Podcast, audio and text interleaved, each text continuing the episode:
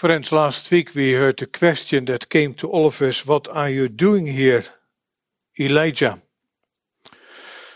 Well, that question I paraphrased years ago when I met a well to do businessman who was an elder in a small congregation and small church in the midst of a very large and very secular city.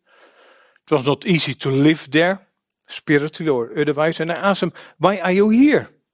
You, you, could move to any place. But he answered, We are here to serve. But I asked him again, why, why here to serve in this secular large city? And he answered, But I am among you as he that serves. Well, in my youthful zeal, I responded, But that is what Christ said. And he replied, Precisely. Precisely but I am among you as he that serveth. Thus Christ this morning to you and me. Words of Christ that we find in the Gospel according to Luke chapter 22, verse 27, which I want briefly to meditate with you with the help of the Lord. Two main points that concerns the essence of ministry. In the first place, what is it? What does Christ mean with these words? And in the second place, how this ought to transform us. Here we are in the midst of debating disciples. Those who were called by Christ Himself, follow me. Those who had received His instruction, a ministry education by Christ Himself. In the midst of His students who argue among themselves as to which of them should be considered the greatest. A dispute at the Lord's table, where He just has shown His love for them and for all His children, where He desired to have fellowship with them before he suffered, where he had shown broken bread, his body given for you, the cup, his blood, which is shed, poured out as a sacrifice for you, a meal for you when you seek your life outside yourself in Christ Jesus, a meal for you when you relish to be in His presence, when you cannot miss Him anymore. A meal when you long for true community and community, creating us servant hearts, propelling us to love one another in humble ways as Christ washed the disciples' feet, as you read in John 13. And you debate and argue who among you is the greatest. And yet, he is among them. And he says, and listen, but. You see the contrast among the deba- debating disciples? But I am the great I am, the bread of life who alone can sustain you as, as poor and needy beggars. The I am the light of the world who alone can open your eyes, spiritual blind in yourself. The I am the great and gracious shepherd who alone can care for wandering sheep. The great I am, the resurrection of the life, who alone can rise and lift you up from your dead when you are dead in sins and trespasses and gives life. I am, says Christ, I am among you. Peter, John, Nathanael, Thomas, or whatever name you have. Peter, the existentialist, a person that lives with the proposition that existence precedes essence, uh, a, a doer, a man of action, emotional response. And then John, the, the, the, the rationalist, someone who whose opinions and actions are based primarily on reason, someone we would say maybe who loves committee work and thinks it through rather than an immediate action. And, and Peter and John, so different and yet called, I will make you fishers of men, brought together by Christ at his table. And then Nathanael, the, the, the, the skeptical one. Eh? Can any good come out of Nazareth? And, and yet he quickly believes. When Jesus called him and said, When you were under the tree, I saw you. And whatever took place under that tree, we don't know. Only Nathanael know, but also Jesus know. And when Nathanael is confronted with the all knowing Christ, he believes immediately, confesses, Rabbi, you are the Son of God, thou art the King of Israel. And in contrast with the quick believing Nathanael is on the table also Thomas, called Didymus, the twin, reminding possibly of his twin-mindedness. Thomas, who was willing to die for Christ. And yet he showed greater difficulty in believing than many others of the disciples. This combination in his life a life of devotion to Christ with a tendency to see the dark side of everything. And yet, the extensionalist, the rationalist, the quick believing, the doubter, despite their differences, together they are at the table of the Lord, called by Christ. Follow me. Called fishers of men. And they are debating which of them is the greatest. Verse 25 says, Who exercises lordship, who will rule, who exercises authority. Who is the greatest? Is it not, friends, the sin of pride, the sin of paradise? And this loving servant, Savior, Christ says, interrupts the discussion, breaks into your world, and let us know this morning but I am among you as the one who serves. As he who serves to be the younger, verse 26, an attendant, one who assists, not, not to govern, but to serve, one as, uh, who is a servant. And deacon, diakonos, is the word that is used in the text, one who waits at the table with guests. Dit is who Christ is. And that in view of the agony of Gethsemane, in view of the judgment of at Gabbatha, in view of the cross and death of Golgotha, in view, forsaken by his Father. Friends, here is Christ the servant's suffering servant for debating, disputing disciples, followers, taught by Christ himself, arguing who among them is the greatest. Do you see, here is Christ, this so willing and ready Savior, already from eternity.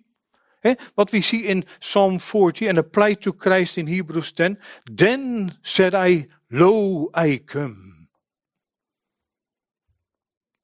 Where you and I cannot come by nature. Because this is this gaping gap because of our sin. But he came undeserved and breaks into your world. Friends, God did for himself what his people could, could not do for themselves. Psalm 40 reminds us, eh, where sacrifice and offering were not desired, burnt offering and sin offering were not required. But Christ, Christ's sacrifice, friends, it is freely prepared and it must be freely received. It is He that says, I delight to do thy will, O my God. Serving with delight. To do the will of Him who sent me. Leaving that triune love and fellowship between Him and the Father and the Spirit. Leaving glory itself. And for who? For the people like you and me. Sinners. And yet He shows us this morning I am among you. That you, who so often forget why he came, that you who so often want to be the greatest, eh, as future pastor, evangelist, missionary, called to whatever form of ministry, and yet he is among us as a servant, the least one, as the one who serves. Here is Christ, this humbling and dying servant. As we are reminded in Philippians 2, emptied himself by taking the form of a servant, being found in human form, he humbled himself by becoming obedient to the point of death, even the death of the cross. And he not only came and humbled himself, he became a servant Savior. Yes, he had no form or majesty that we should look at him, no beauty that we should desire him. He was a man of sorrows, acquainted with grief. And we, friends, be honest this morning. We esteemed him not. We did not ask for him. And yet he came, humbled himself so low so low that he meets you and me where we are on the ruins of sin. But he came, serving, bowed down himself, bent so low, and scooped you up from death to life, lifted us up out of the ruins, raised you to a new life. In this way, he is among you as the one who serves. Not only that he left eternal glory, being in the ever presence of his Father and the Spirit, not only humbled himself, becoming a servant, but also he reminds us the Son of Man did not come to be served, but to serve and to give his life as a ransom for many, becoming a sacrificial servant, not to be served, but to serve, giving his life as a ransom. Giving his life, lived a life that you and I should have lived, died a death that you and I deserve. Giving his life as a ransom through his blood, which purchased, ransoms his people, freeing them from all slavery and bondage of their sin, set at liberty, wherewith Christ has set you free, and that for many. Not a few, but many. Is it not you? Is that not you? Is that not you? For his people going to the cross, the ultimate display of his sacrificial serving. For a people like you and me who deserve death, who consider at times who should be the greatest the smartest, or whatever you fill in. Friends, do you see this morning anew and afresh this suffering, this humbling, this dying, this sacrificial servant, unwilling, unable, unserving Savior? Friends, have you come at the foot of the cross? Have you learned by grace what Horatius Bonar once wrote? Not what my hands have done can save my guilty soul. Not what my toiling flesh can born can make my spirit whole. Not what I feel can give me peace with God. Not all my prayers, sighs, and tears can bear my awful load of sin and self. Thy work alone, O Christ, can ease this weight of sin, even now. Thy blood alone, O Lamb of God. That is his offer to you this morning. His gracious, his generous free offer to you. That he says, the living Christ even now says, but I am among you as the one who serves. And ought that not to transform us? Our second point. What I mean is this, and let me be practical this morning, also for us as a seminary community. Is it seen in our community that Christ is among us as the one who serves? Not asking yourself, can I serve? Do I have the ability? Do I have time? Why me? But is your life characterized? How can I serve you? You. You, O Lord. Is Christ seen in you and me through our serving one another, to the people who are entrusted to us through ministry opportunities? That it is as student body, or as members of the faculty, or together in the classroom, times of prayer, singing, and fellowship, or together outside the classroom, field study center, internship, ministry, embedded education. But is he seen through us by grace, the one, Christ himself, who serves? And the essence of ministry, is it not to live out of Christ? Your servant, your Savior, your substitute. Eh? Whosoever of you will be the chiefest, the greatest, shall be a servant of all. So Christ reminds us in Mark 10. Friends, is Puritan Reform known as a community where Christ is in the midst of a people? A people with sins and shortcomings a people with failings and flaws. A people, men and women, maybe of action, or maybe the skeptics, or maybe the quick believers, or maybe the doubters. But oh, wonder of grace, He is among us as the one who serves. And friends, it is very tempting to outline how we ought to have a servant heart. It is tempting to sketch what it means to imitate Jesus. Outline and sketch what it means, the life of obedience. And does he, not, does he not deserve that? Is that not the least what he can ask his children to love him as he loved you first? And yes, scripture gives us direction on how to be a servant and how it look like. I give the three that you should seek the glory of your master, Christ and him alone, not your reputation, not your public approval, not to glory in your position, not to be preoccupied with personal visibility or recognition, whether or not through social media, but as one. As we read in Ephesians 6, not with eye service as men pleasers, but as servants of Christ, doing the will of God from the heart. Second, you, you, you forgo your rights, eh? Rather than obscure the gospel for Christ's sake.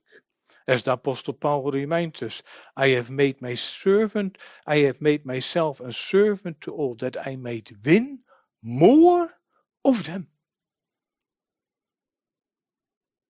And third, you sacrificially seek the highest joy of those you serve. As we have sung of Psalm 100, eh? it reminds us, serve the Lord with gladness, with joy. And so, we serve one another with gladness, with joy. And yet, when pride rises in the heart, your heart, when you fail to be a true servant, when there may be times that you often miss a servant heart, when there are at times so little humility, when there is but a little delight to serve. After all, we are busy, eh? so busy. To whom, to whom shall you go? Is it then not undeserved, but a great and gracious comfort to know that the risen, resurrected, living Christ, it is He who continues to serve among you as He who serves, as the interceding servant? To know there is one, the living Christ, who is at the right hand of the Father and intercedes for each of his children, the one and only one, the interceding high priest who serves even now. For those children who are so busy with themselves, who is the greatest. But he prays that your faith fails not. He reminds each of his children this morning to the ministry of the word, but I, I am among you as the one who serves. I am among you, that is in the midst of you, near you, not afar off, not condescending, but in all things like you, sin accepted, this sympathizing high priest. He is not only present, but he is intimately acquainted with you. And so he invites again this morning, come, for all things now are ready.